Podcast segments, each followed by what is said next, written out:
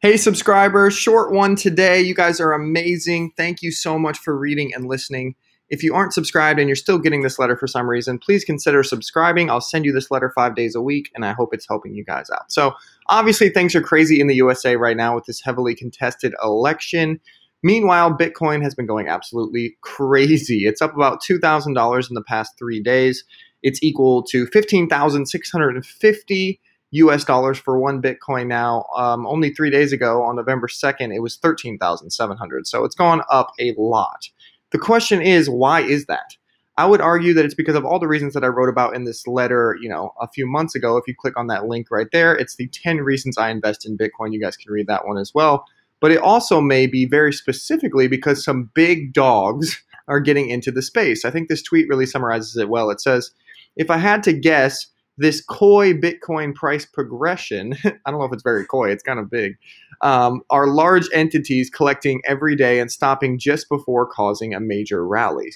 And one of my favorite people on Twitter, his name's Preston Pysh, said that he completely agrees. And just for context, Michael Saylor was dropping $50 million a day into the market and it didn't even budge. So, if true, we are talking about someone with very deep pockets or someone who wants to get a position on quickly and the person says they would suggest multiple people and some fat family offices. That's interesting. So, in summary, it seems like some really large companies, individuals, or even investment funds are buying huge amounts of Bitcoin every single day.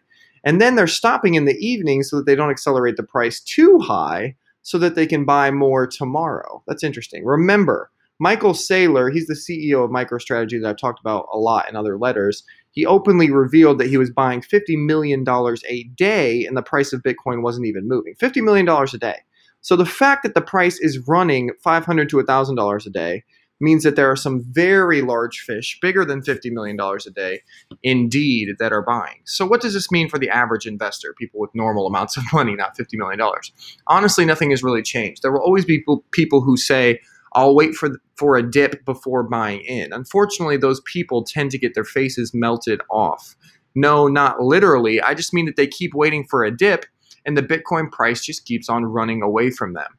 My strategy from the beginning has been to accumulate dollars through entrepreneurship and then funnel those dollars when I don't need to reinvest them into the business into a vehicle like Bitcoin. I'm just here to write the letter and keep you updated daily. What you do with your money is up to you. Thank you so much for reading, listening, watching, all of that stuff. Hit that blue subscribe button if you aren't already. I would love to send you this five days a week. Have a great day. See you soon. Bye.